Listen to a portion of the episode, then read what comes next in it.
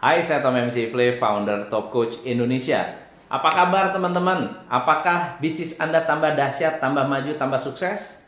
Atau banyak dari Anda yang ingin maju tetapi belum sesuai harapan? Nah, hari ini saya ingin membahas mengenai bagaimana cara membuat bisnis Anda bisa sukses berbisnis online. Hari ini semua bisnis arahnya adalah digitalisasi mulai dari marketing harus digitalisasi, ngatur pegawai digitalisasi, keuangan digitalisasi. Bahkan hari ini kalau kita ingin mengendalikan karyawan, mengontrol karyawan, semua harus serba digitalisasi. Kalau Anda ingin membangun sebuah bisnis, ada tiga trik yang harus Anda kuasai. Nomor satu adalah marketing Anda harus efektif karena sesuai dengan kebutuhan pasar. Yang kedua, Anda harus tahu cara mengontrol kinerja keuangan Anda. Dan yang ketiga adalah Anda bisa melakukan pemilihan strategi yang tepat berdasarkan laporan keuangan. Teman-teman, tiga hal ini banyak sekali dilupakan oleh karyawan, oleh manajer, bahkan oleh business owner. Untuk bisa membuat bisnis Anda sukses, marketing Anda harus efektif. Saya ambil kasus ya, ada sebuah perusahaan yang benar-benar tidak pernah memiliki bisnis online sama sekali. Bisnisnya adalah fashion. Lalu kemudian ketika beralih ke online, sebelumnya adalah offline tidak pernah punya bisnis online.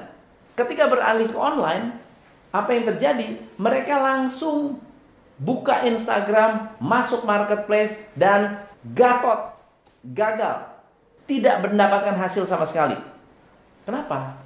Karena tidak melakukan riset secara tepat. Nah, lalu kemudian apa yang mereka lakukan? Mereka melakukan mini research. Mereka riset kecil-kecilan. Sebetulnya apa sih yang disukai oleh customer?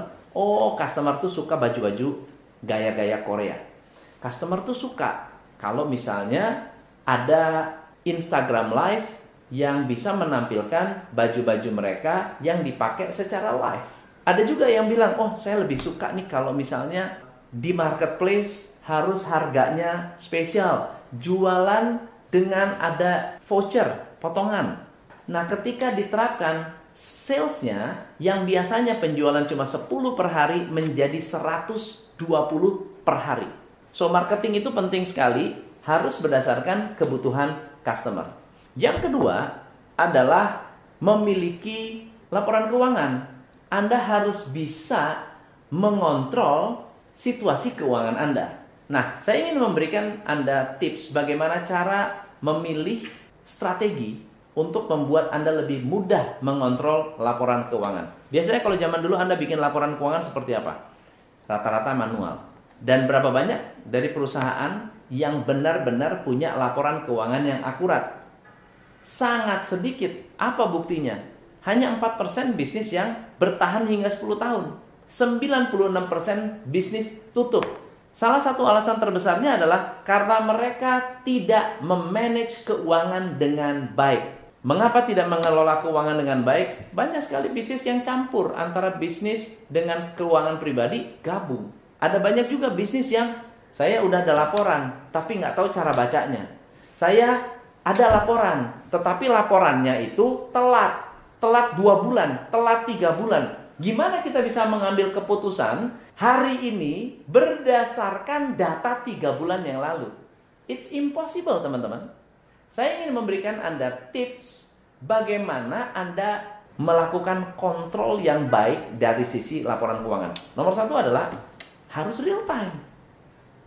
Yang kedua, harus ada dashboard yang interaktif. Apa maksudnya interaktif? Dashboard itu adalah kayak mobil. Mobil Anda punya mobil, ada dashboardnya, ada speedometernya, ada alat untuk mengukur uh, bensinnya, ada informasi-informasi yang bisa membuat Anda mengerti kondisi bisnis Anda sehat atau sakit. Berarti dashboard itu harus real time. Nah, dashboard yang real time itu harus interaktif. Interaktif itu begini. Mobil-mobil zaman dulu, dashboardnya itu mati, nggak bisa berubah. Tapi mobil-mobil baru, dashboardnya bisa berubah. Saya ingin melihat temperatur. Bisa. Saya ingin melihat berapa kilometer saya sudah berjalan. Bisa. Saya mau melihat berapa bensin yang sudah terpakai. Bisa. Teman-teman, semakin interaktif, semakin bagus. Yang ketiga adalah report tersebut harus bisa dibaca dan dianalisa dari berbagai device. Jangan hanya oh orang accounting aja yang bisa baca. Hanya bisa dibaca di komputer, hanya bisa dibaca di laporan keuangan yang sudah di print ini semua akan menyulitkan kita dalam mengambil keputusan. So tiga hal ini harus dipenuhi prasyaratnya. Real time, dashboardnya interaktif, dan yang ketiga bisa diakses dari berbagai device. So bagaimana caranya Anda menciptakan dashboard yang real time? Ada nomor satu, Anda bisa menggunakan format Excel.